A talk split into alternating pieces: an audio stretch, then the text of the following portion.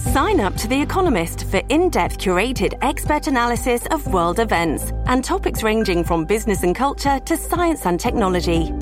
You'll get the weekly digital edition, online only articles, curated newsletters on politics, the markets, science, culture, and China, and full access to The Economist Podcast Plus. The Economist is independent journalism for independent thinking. Go to economist.com and get your first month free.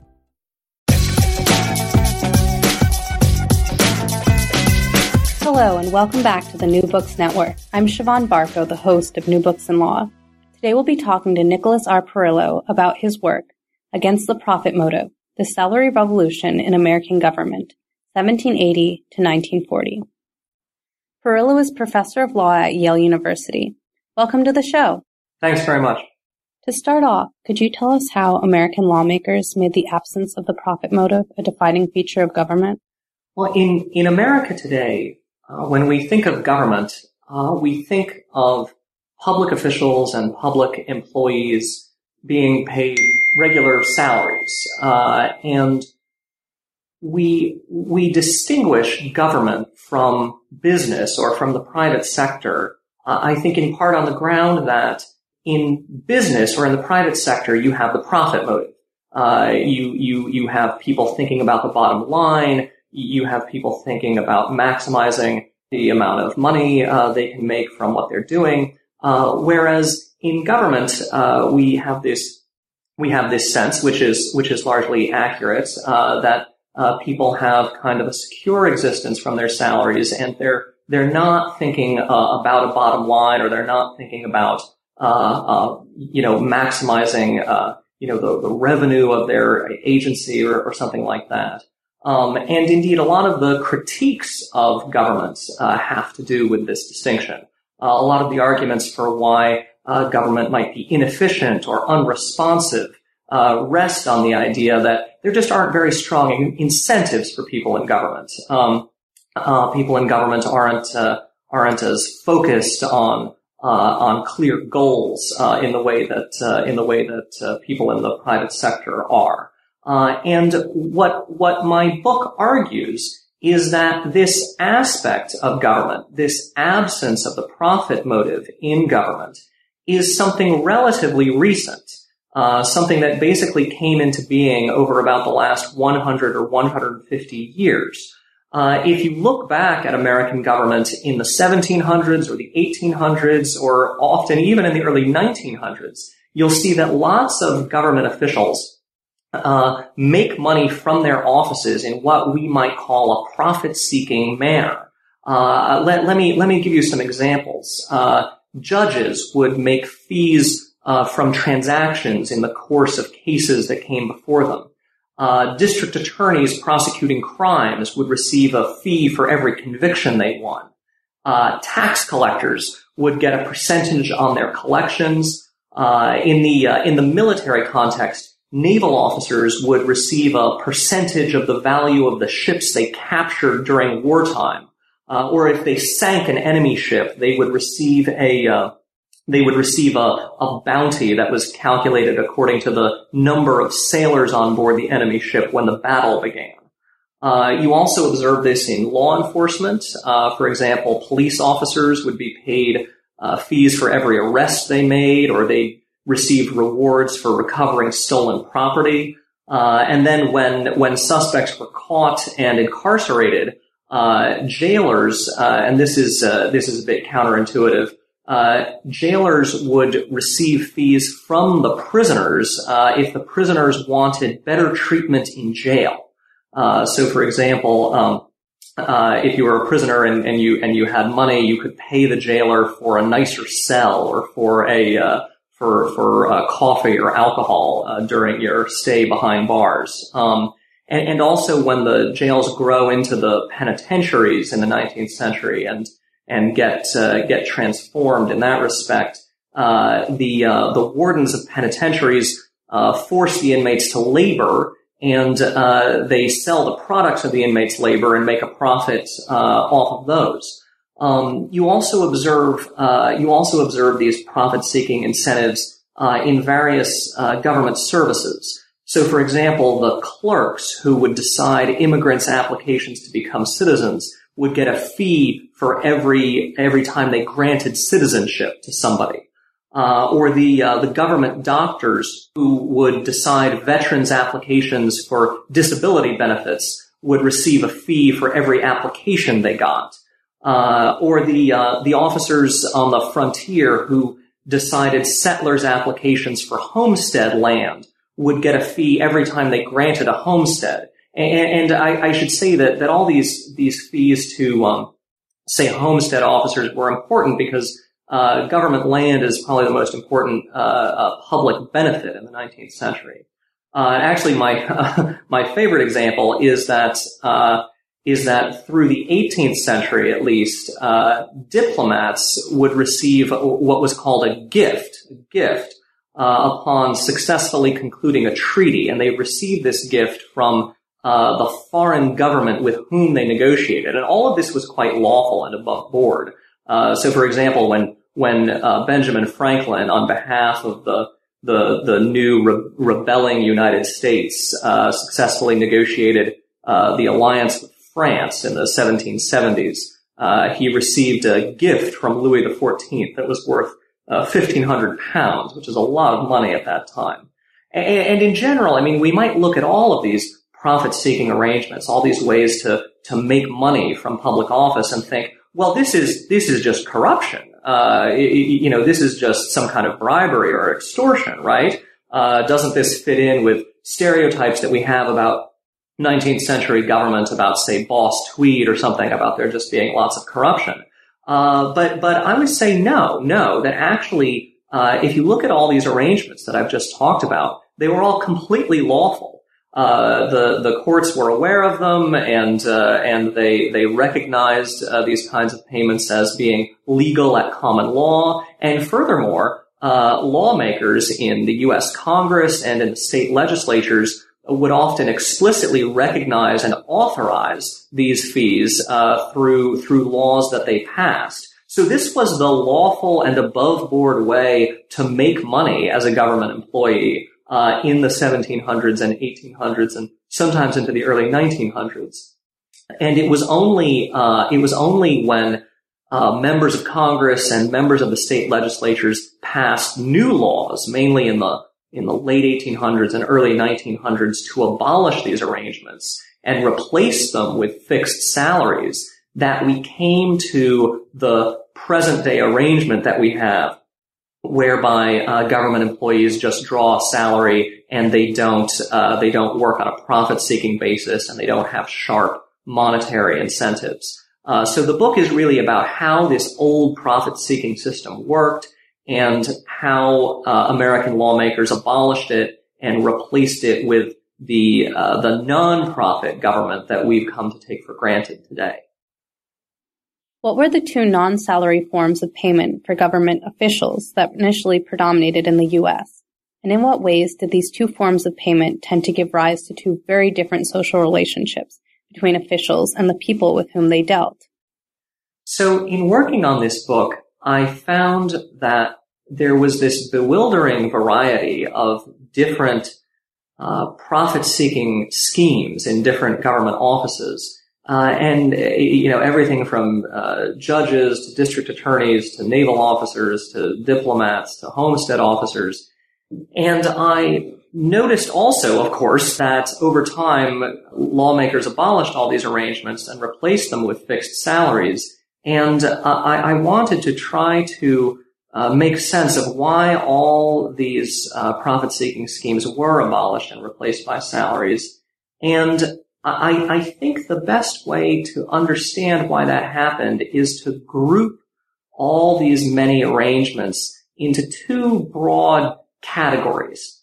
Uh, so the first is money that officers received for doing services that people wanted. And the second category is money that officers received for doing services that people did not want. Okay, so in the first category, uh, you'd have, say, uh, uh, customs officers processing merchants' uh, business through the custom house. Uh, you know, the merchants want their business processed. They want to get their goods back so they can take them to market.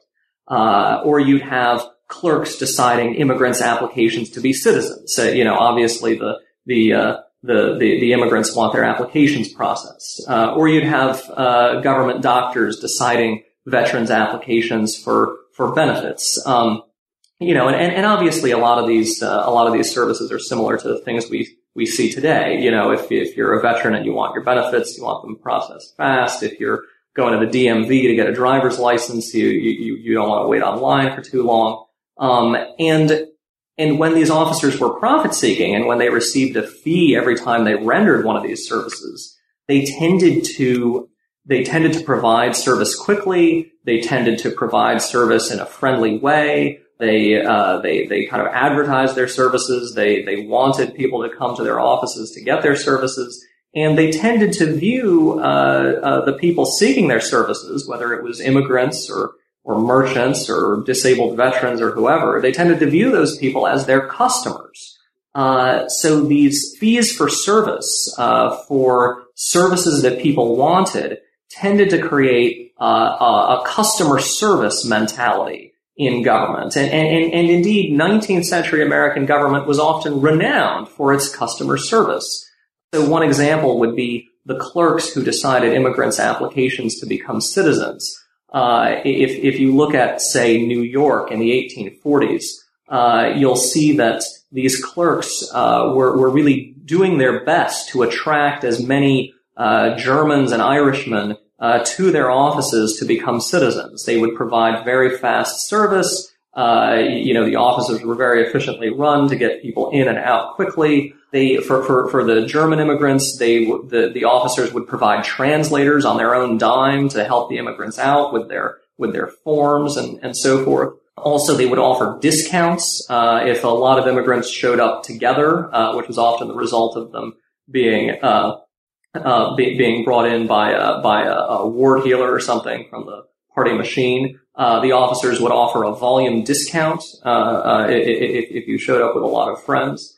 Um, and, and, they would also compete on price. Uh, there were several different uh, offices in the city offering to to decide applications for citizenship, and and they would um, they would they would sort of cut their prices to compete with the you know, with the office downtown or, or, or whatever it was. And then, and then, of course, also they would, uh, they would, they would compete in terms of the substance of the decisions. Uh, the, the standards in the law, uh, for deciding whether an immigrant, uh, is allowed to become a citizen can be quite vague. Uh, the immigrant is supposed to be, quote, attached to the Constitution. Well, what does that mean?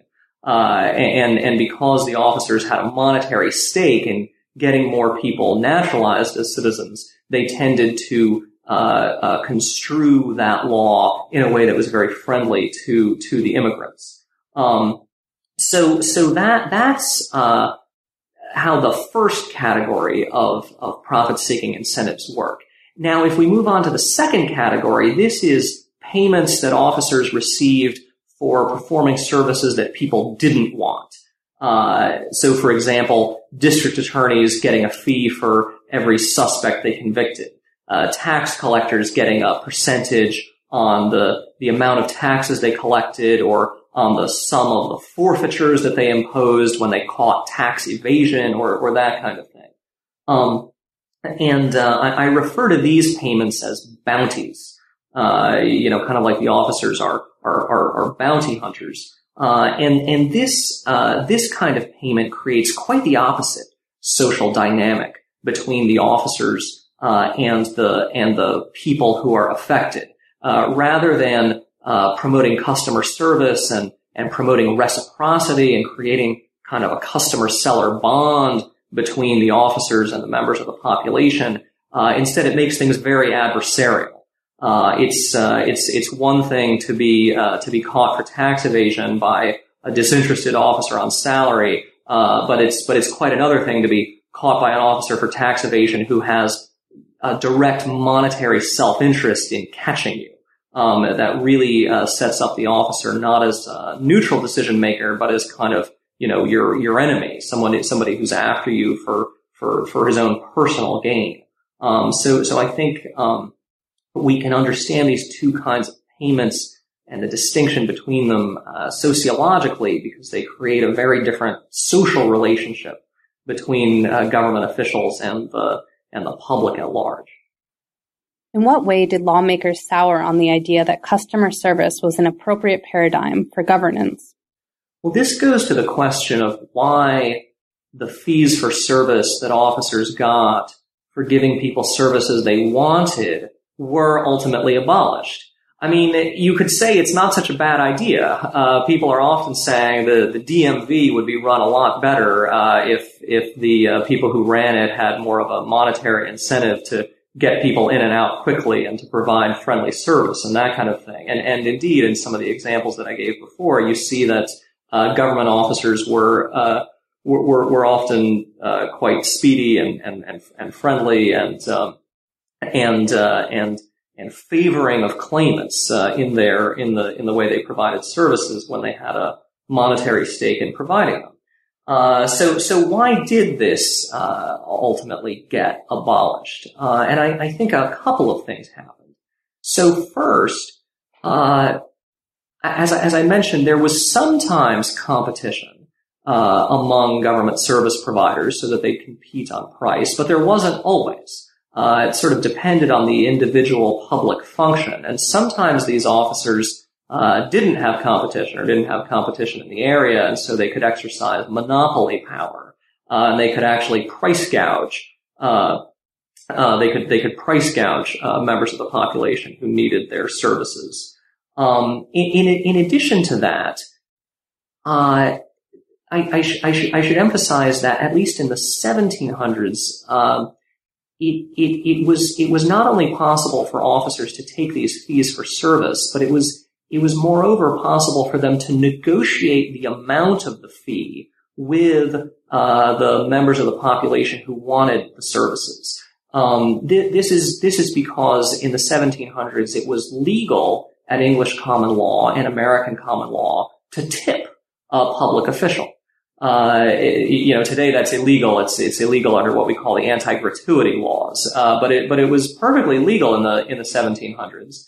Uh, and because it was legal to tip, um, that created a space for there to be a kind of bargaining uh, between laypersons and uh, and the public officials providing services over what the price, basically, of the of the government service would be, and um, uh, and and and and this is partly what allowed for the the price gouging, and, and also the fact that uh, government officers could negotiate the prices for their services meant that it basically became possible to finance the government simply through fees that came from individuals who were paying for government services.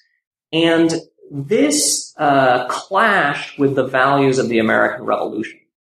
Um, so, I mean, as you know, one of the big slogans of the American Revolution is uh, no taxation without representation.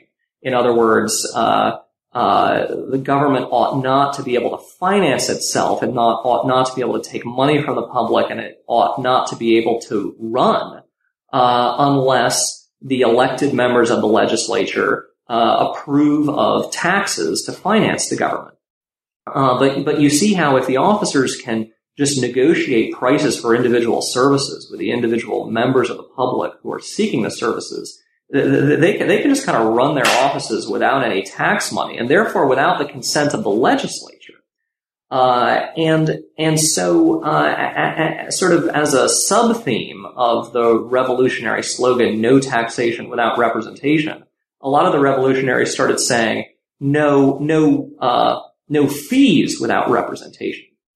Um, and and so the the idea was not at first to abolish fees altogether. They, they thought fees were good for customer service, but it was just to ensure that whenever a public official did charge a fee, uh, he could only charge a fee that the legislature had recognized and authorized and fixed through uh, an act that it had passed. Uh, so, so the idea after the revolution was, yeah, we'll have these fees for service, but they'll all be regulated uh, by by acts of the legislature. And this will also solve the price gouging problem. It'll also be a way of like regulating these monopolistic officers, sort of like antitrust law would later do. Um, so, so in the generation after the revolution, you have all the state legislatures and Congress pass these acts that say, okay, you know, this officer can only charge uh, two dollars for this service and three dollars for that service, etc. Uh, and, and so there was this new expectation that all the fees would always be regulated. But this proved to be an enormous practical problem.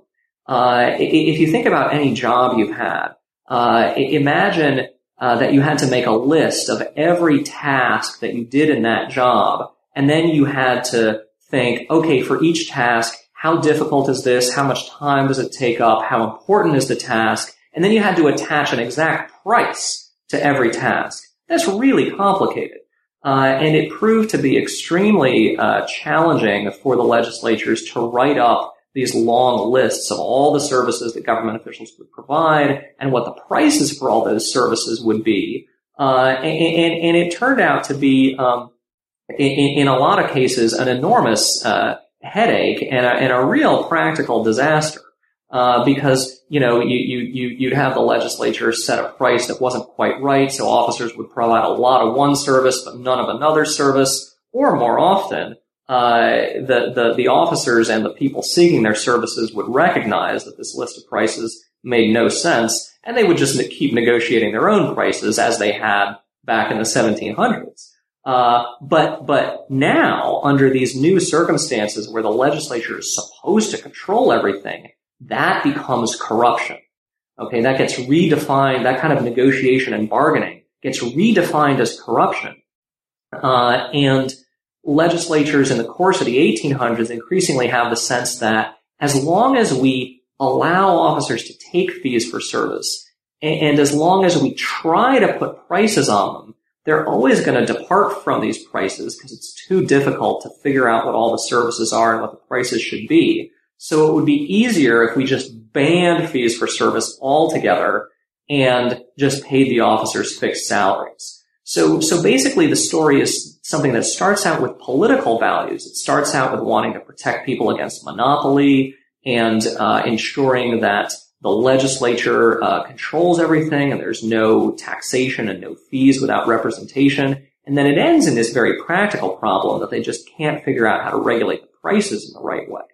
So that's that's one big reason that um, that lawmakers sour on the idea of customer service. I think an additional reason is that, I, I, mean, as you, as you can tell from the examples I've given so far, uh, the government officers who got fees for service had a real incentive to be friendly to the people seeking their services. Uh, the, the clerks deciding uh, immigrants' applications for citizenship were very friendly to the Irish and, and the Germans and, and, and the people uh, seeking to become citizens.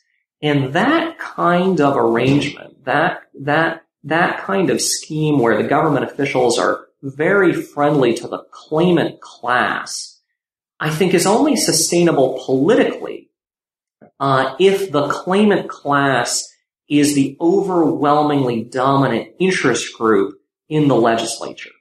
Uh, and and I would argue that for a lot of these areas where officers made fees for service in the 1800s, that was the case politically.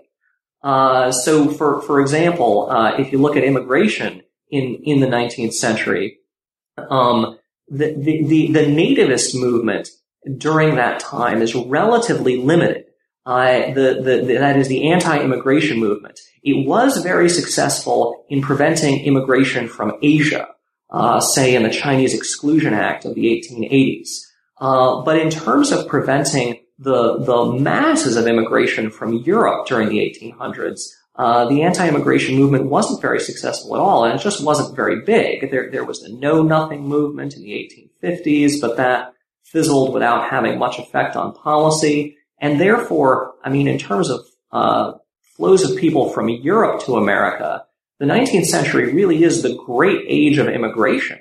Uh, and the European uh, immigrants themselves and the businesses in America that wanted to employ them are this uh, overwhelmingly dominant interest in in Congress, um, and, uh, and, you see that reflected in these monetary schemes for granting citizenship that are very friendly to immigrants. Uh, and it's only in the early 1900s that the tide turns and you have a, a, a really broad, successful anti-immigration nativist movement uh, that wants to wants to um, uh, close the doors of citizenship and ultimately close the doors of immigration.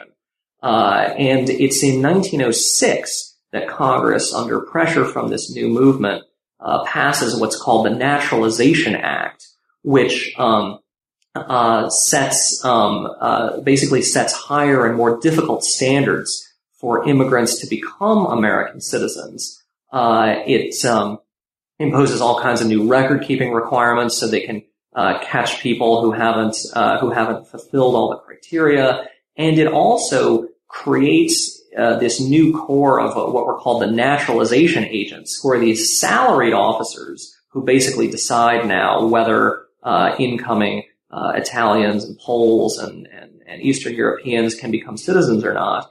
And these people uh, don't make fees for service. They don't have any monetary incentive to to be friendly to the immigrants, and and lo and behold, they are much less friendly.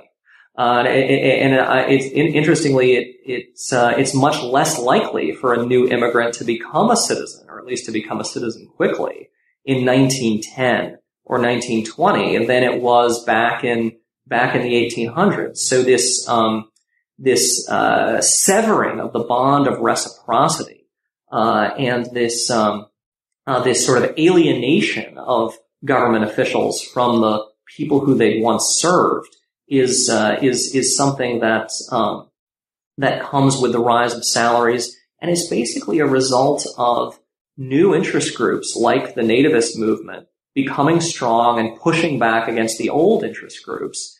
Uh, and and basically, what I'd argue is that Amer- as American politics became more complicated, as you had more and more rival interest groups forming and entering the legislative arena, uh, it becomes much harder for one claimant class uh, to to say, well, we're the dominant dominant interest, and we want this kind of administration that's very friendly to us with these, you know, kind of one directional monetary incentives. Uh, and basically, the the modern political world is so complicated, and there's so many interest groups uh, uh, uh having rivalries with one another that it's difficult to say that the officialdom is going to be dedicated to one particular group. And that's one reason that we have salaries, because then they don't have an incentive to serve one particular group. How was the clash between bounties and the modern state not intuitive or obvious? Sure. So, so now I'll go on to talk about the other kind of, uh, the, the other kind of payment to public officials, uh, which is payments to public officials for doing things that people don't want, uh, what I call bounties uh, such as payments to prosecutors for convicting suspects or payments to tax collectors for uh, for for, for a, a, percentage on their collections or something like that. Um, I, I think people may look at these kinds of payments initially and think, well, this kind of stuff is just barbaric. Uh, this kind of stuff is like Roman tax farming. It's it's like stuff that you'd expect from 2,000 years ago, and we'd expect these kinds of payments to fade away just with the rise of civilization, uh, you know, in the same way that uh, uh, piracy or sanguinary punishments uh, fade away. But I would argue that uh, that that that's not true. Um, rather, these kinds of bounty payments looked for a while in the 1800s like really cutting edge instruments of the modern state. Um, basically the thing about the modern state is that it is more likely than uh, than governments of the medieval period or the early modern period to make demands on the population that go against the predominant preferences in local communities. Uh, so, so, so, for example, um, uh, uh customs duties in the early United States were relatively low. And therefore, it was possible for the federal government to get into kind of a kind of a get along, go along situation with the merchants in the ports who had to pay these duties because the you know the, the, the taxes weren't very high, and uh, you know they'd always appoint uh, uh, you know one of the merchants to be the tax collector, uh, and you know, it, it wasn't that big a, big of a deal. And so there was a kind of equilibrium between the, between the government and the, and the people that it was ostensibly imposing on. Um, but then in the course of the 1800s, you have Congress greatly increase uh, the tariff, greatly increase customs duties, especially to pay for the Civil War, uh, and then also to maintain a, a, protectionist, a really aggressive protectionist trade policy after the Civil War. And so then you have these really high uh, taxes, and you know there are major incentives for the uh, for the merchants to avoid them, uh, and so you have a much more uh, adversarial relationship between the federal government on the one hand and uh, and the communities of merchants and the ports uh, on on the other hand. so you have higher taxes, you have more complicated taxes. Uh, and then you have a lot of new forms of regulation, regulation of business, and also more aggressive regulation of, of uh, what was once called vice. Uh, uh more extensive regulation of liquor, more extensive regulation of gambling. Those those things had always been regulated going back for you know hundreds of years into the Middle Ages. But in the 19th century, you have these new social movements of people who think that gambling and drinking are really evil and need to be stamped out altogether. Uh, and you, you have these newly ambitious, uh, what you might call big government initiatives, uh, say to completely ban uh, alcoholic beverages, which is something that no Anglo-American government had tried to do uh, before the 1800s, but people did try to do it with the the emergence of these of these new uh, of these new and aggressive social movements.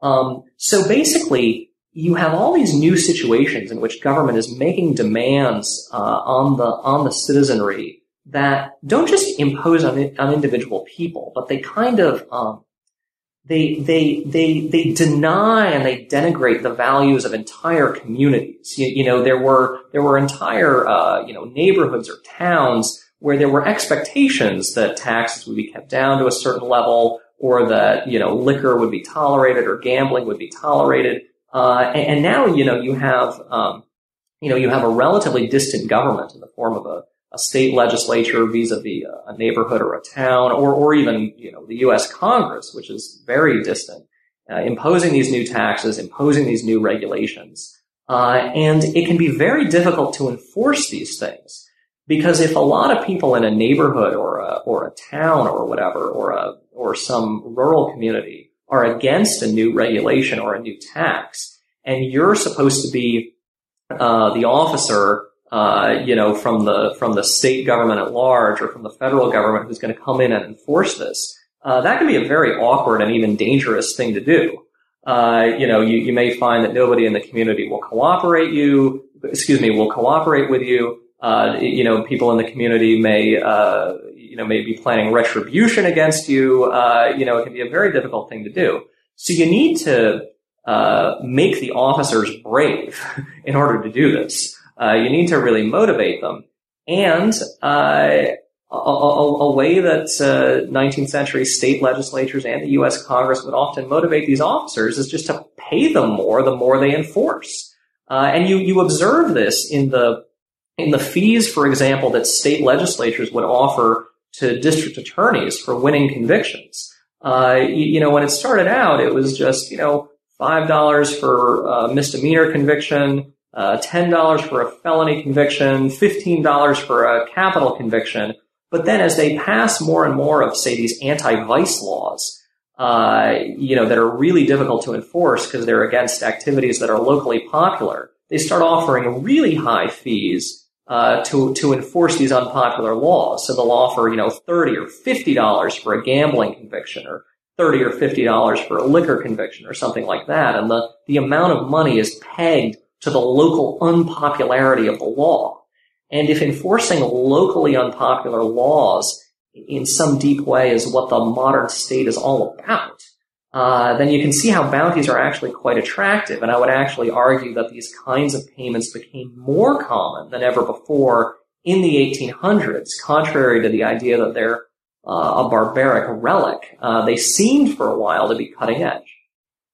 How did bounty seeking render it difficult for enforcers to make subjective judgments in a sound way? So this goes to what the ultimate problem was with these bounty incentives. They seem like a good idea for enforcing uh, for, for enforcing locally unpopular laws or for enforcing uh, kind of novel and alien laws. Uh, so what ultimately turns out to be wrong with them? And and basically, I'd say that uh, modern law and modern regulation involves such broad liability. It makes so many things illegal. It makes so many things into offenses or crimes. And it's also so complicated. Uh, you know, think of the modern income tax code or something like that. That basically it cannot be enforced to the letter. Uh, if, you if you were try if you were to try to enforce uh, a lot of modern uh, uh, Uh, uh, regulatory and, and, tax and and uh, and vice schemes absolutely to the letter, if you were to try to um, you know, you know, jail everyone who, you know, has, you know, the, the most, you know, slight possession of marijuana or everybody who, makes any kind of mistake on their income tax or something like that. Uh, it would it would be uh, extremely wasteful of resources, and it would also be completely unbearable for the population, and, and would cause you know kind of massive alienation uh, between uh, between governments and and the citizenry. Uh, and, and, indeed, you you you see uh, you know you see some of this alienation in um, in the in in the present day in you know very in in very uh, uh, strict enforcement of relatively minor laws uh, in a lot of in a lot of urban communities.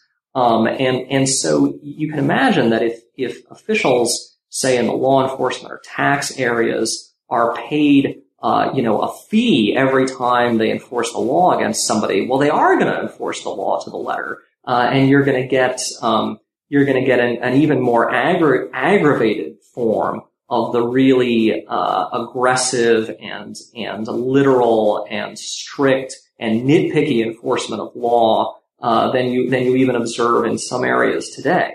Um, so so for example, uh, in the in the tax field, uh, y- y- you have these bounty seeking uh, federal customs officers finding every mistake they could find that a merchant might make uh, in paying his taxes uh, and construing those mistakes to be intentional frauds because the officers had a monetary incentive to find everything to be fraud, and then really putting the screws to the merchants in terms of you know threatening them and getting them to uh, you, you, know to to um, uh, to to admit guilt even even where there really was none.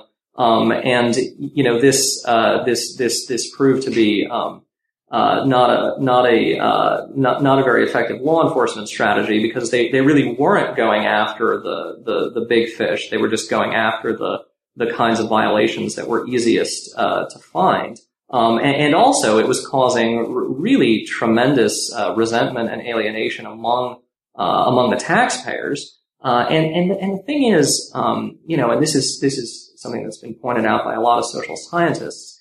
Usually, no government has enough enforcers and enough uh, detection power to actually enforce the law in a way that relies entirely on uh, coercion and deterrence. Uh, you, you, need coercion and deterrence to go after, you know, the, the few bad apples. But for the most part, compliance with law depends on uh, essentially a broad sense among the citizenry that the law is legitimate uh, and ought to be obeyed. Uh, you know, and a kind of sense of equilibrium between the population and the government. And when you uh, when you pay officers by the amount that they enforce the law and cause them to engage in this you know, really aggressive, nitpicky enforcement, that that can undermine uh, the public's uh, faith in the government. It can create a lot of resentment. It can make people think that uh, you know o- obedience to law is a sucker's game, and and that this is all a game of cat and mouse between between the government and the public, and uh, and, and, it can cause people to evade the law more. Uh, there's a lot of interesting um, social psychology literature on this today.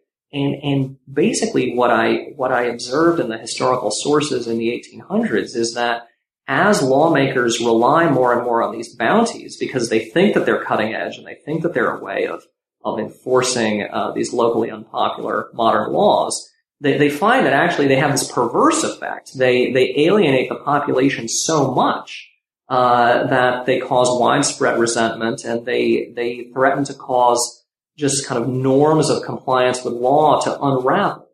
Um, there's a uh, there there was one um, uh, one instance in Congress where there were these debates on uh, on whether federal marshals and federal prosecutors should get fees for arresting and convicting people under uh, these very strict federal uh, liquor tax laws. And uh, there's one uh, congressman from Kentucky who who gets up and says, "Look, there's a lot of casual sell, small time selling of liquor that goes on."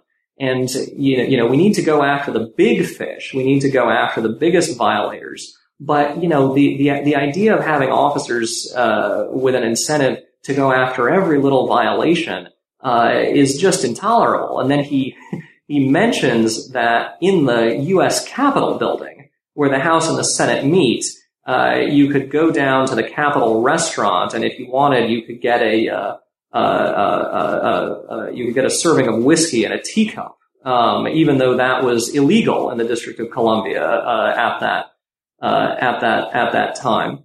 Uh, and then he said, "What would you think if the U.S. Marshals came in and raided on us?" You know, so it, it's this sense that you know there's going to be a kind of low level of noncompliance with law at all times. Uh, you know, and people have to be given some latitude for that, uh, and therefore we ought not to have these these bounty incentives.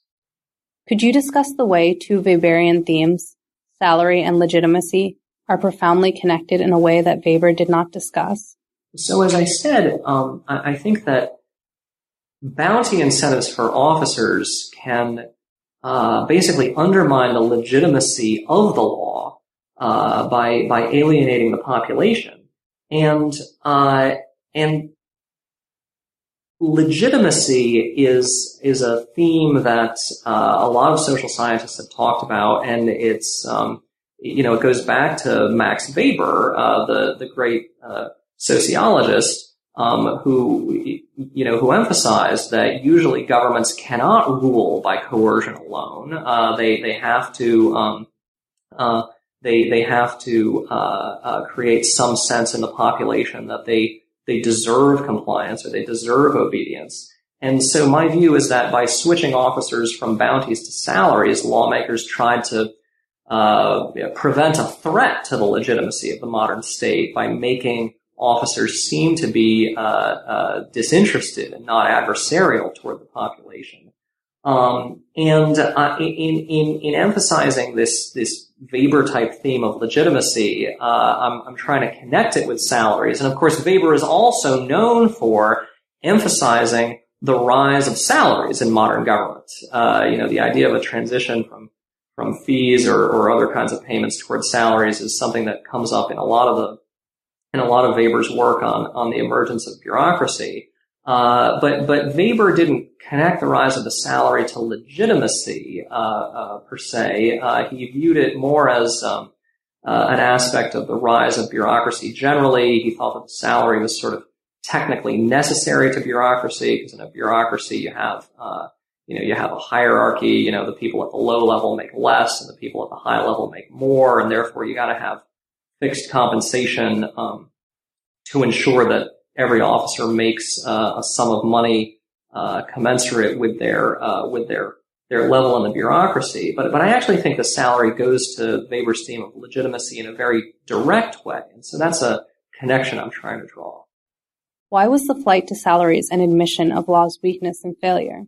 Well, I think in the story about uh, the downfall of fees for service, and in the story about the downfall of bounties, in in both situations, uh, a, a, theme is the inadequacy of law or the limits of law. So, as I said, when lawmakers abolished fees for service, they were doing that because they they wanted to regulate the fees that officers were paid, uh, but they found that they couldn't write a law that would capture and list all of the services and assign uh, an appropriate price for each service. So ultimately, they just threw up their hands and said, uh, it, we're going to adopt the the more crude solution of just giving the officer a fixed salary and not trying to price every single service because that's just a recipe for perverse incentives and corruption. Um, and then in terms of the second story about bounties, uh, you know, the bounty gives an officer an incentive to enforce the law to the letter, to go after every uh, every little nitpicky violation that he can find. And the thing is, modern law creates such broad liability, and it's so complicated that you you you have to kind of hang back from enforcing it to the letter. You have to give people some breathing room or some latitude. There has to be some discretion in the system. Uh, and, and, so, uh, so basically, um, uh, by switching to salaries and saying we want officers to just hang back sometimes and not not enforce the law to the letter because we realize the law is too complicated and it's too broad. That too is an admission uh, of the of the failure of being able to write laws perfectly, and you just kind of have to uh, have to let the officers use their own judgment on the ground as to who's a really serious violator and who's not. How did the honorary ideal exert a kind of gravitational pull on the debate over how best to structure compensation? So this question goes to, uh, I, I, guess, what, if anything, uh, the founders of the republic had to do with the rise of salaries, or you know, the people who are sometimes called the founding fathers. You know, what did the uh, what did what did the Washingtons and the Jeffersons and the Ben Franklins of the world have to do with with this transition? And the, the thing is, the, the ideal of the revolutionary generation, uh, I mean, I said earlier it has to do with no, no taxation without representation, no fees without representation, um, and, and, then also uh, preventing price gouging from monopoly. Uh, but in their heart of hearts, what the revolutionary generation really wanted uh, was for officers to do their jobs for no pay at all. Okay, that was uh, kind of the utopian ideal that uh, that people like Ben Franklin believed in, and indeed at the Constitutional Convention, uh, Franklin um, proposed that the Constitution should have a provision in it saying that no federal officer would ever take any money for doing his office, whether it was fees or bounties or salaries or anything else. Um, and and basically, I mean, the ideal that the that the founders had in mind was that they wanted government officers to be totally disinterested. Uh, they they didn't want people to go into government for money at all, uh, because money is this inherently suspect motivation, and they wanted for there to be this class of kind of gentleman farmers who would fill all the offices in the government out of uh, kind of a sense of social obligation or a sense of virtue, uh, and and and not be motivated by money. Uh, and and this was completely impractical and utopian. I mean, even in England, where you had more landed gentlemen than you had in America, there were still plenty of offices that paid money and in which the officers expected to be paid. And that was even more true in America, where you didn't have as much of a as much of a landed gentry. So this was never going to work. Uh, and, and, in fact, on the on the ground, in a more in a more rough and tumble, less idealistic way, uh, you know, as I've said, a lot of people thought it was a good idea for officers to have incentives for customer service or to enforce unpopular laws or that kind of thing. Um, but at the same time, I, I do think that this this admittedly utopian and unreachable ideal of having government officers not motivated by money in any way did in kind of a background way shape historical developments. I think that it, um, I think that it was yet another reason for why American lawmakers wanted fees to be regulated. Uh, you know, which which also went along with the the aversion to price gouging. And, and furthermore, I, I mean, another reason why lawmakers ultimately converted officials to salaries is that sometimes, especially in a lot of the big and growing cities of the 19th century, um, uh, an officer would have a fee, maybe that was fixed by a statute for a service, you know, $2 for every processing of a permit application or something.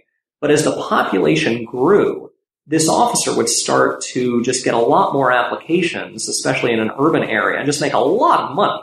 Uh, and, and, sometimes the, the total sums made by these officers are, are, quite extraordinary. I mean, around the turn of the 20th century, um, Al Smith, who was a political boss in New York, he uh, he held the sheriff's office in New York, and he was making about seventy thousand dollars a year, which is a huge sum, uh, 120 uh, uh, years ago.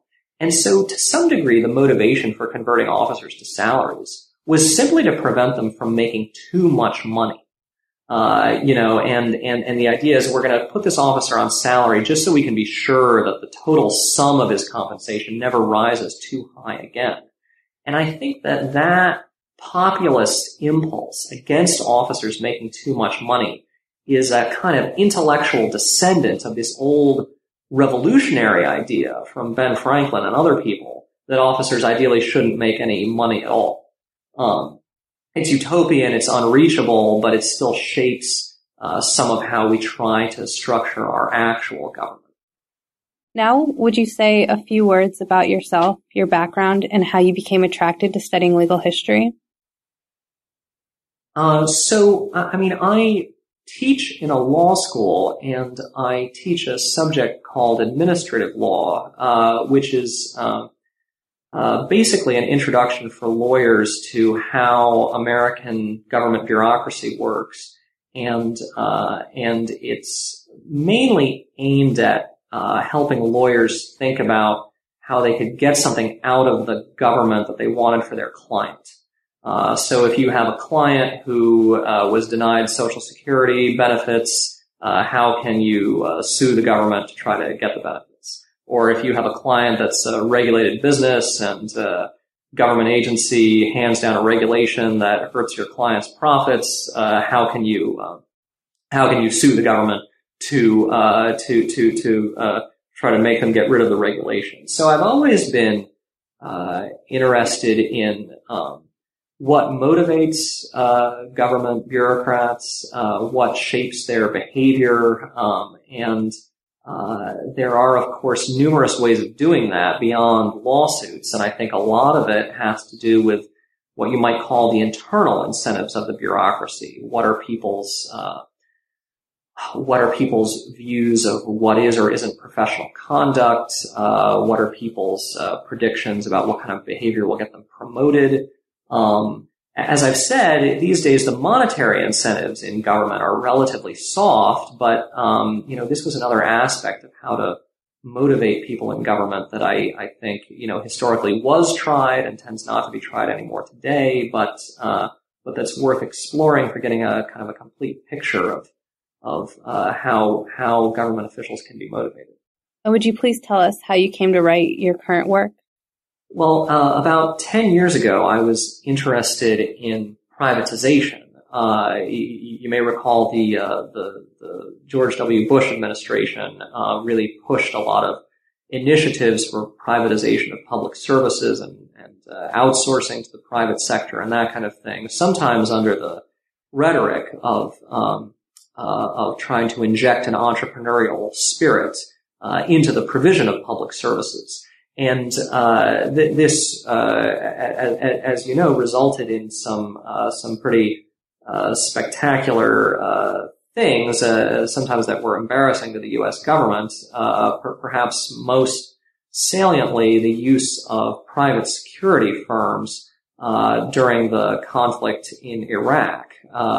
the um, uh, the U.S. diplomats in Iraq were guarded not by the U.S. military, but uh, rather by a private security company called Blackwater, uh, that in many ways uh, was a kind of private uh, military force.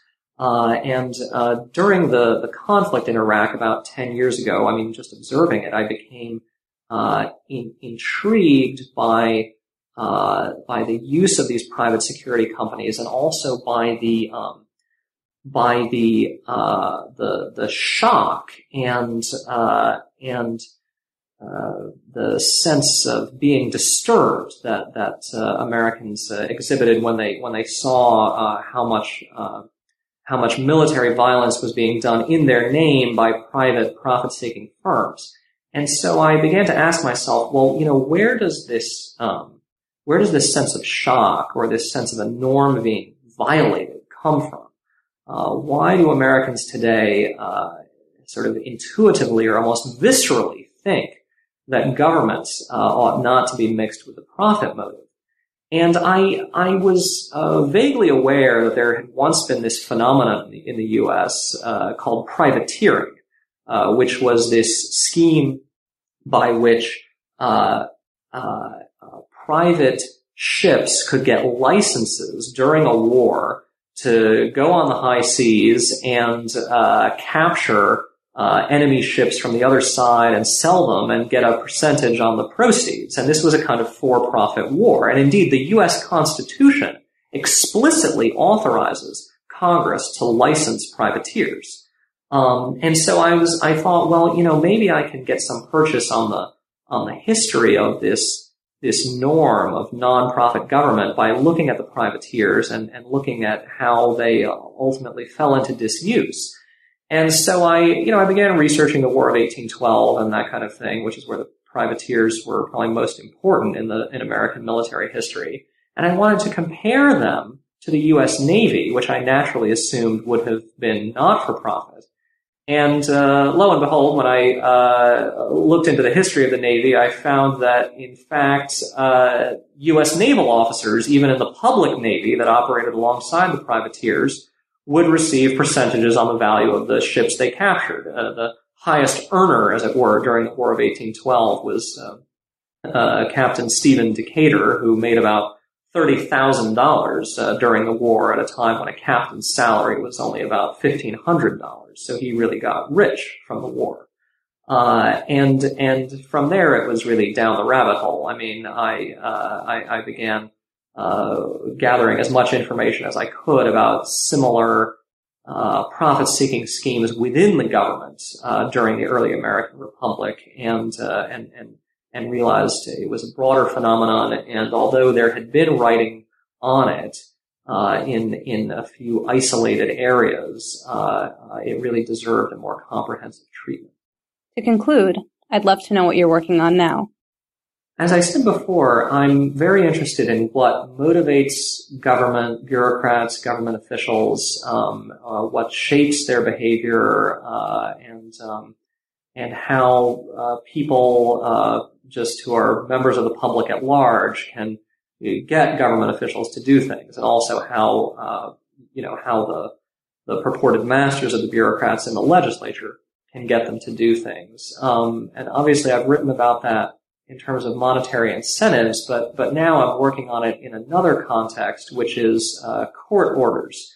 Uh, this is more of a present day project. Um, uh, it's in my uh, my my field of administrative law, and uh, and basically I'm I'm writing about uh, instances where federal agencies, uh, such as the Environmental Protection Agency or the Department of the Interior, uh, are ordered by a court to do something. Uh, usually, it's to hand down a certain kind of regulation uh, as mandated by an act of Congress, but the agency sometimes for quite good reason, doesn't want to do what the court is ordering it to do.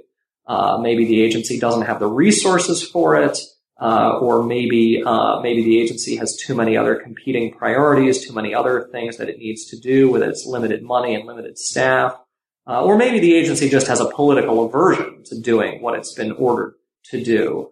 Uh, in situations like that, uh, the agency will often go to the judge and say, Judge, we understand that you've ordered us to do this, but we, um, you know, we have such limited resources, we have competing priorities. Uh, could you please give us more time? We can't do it right now.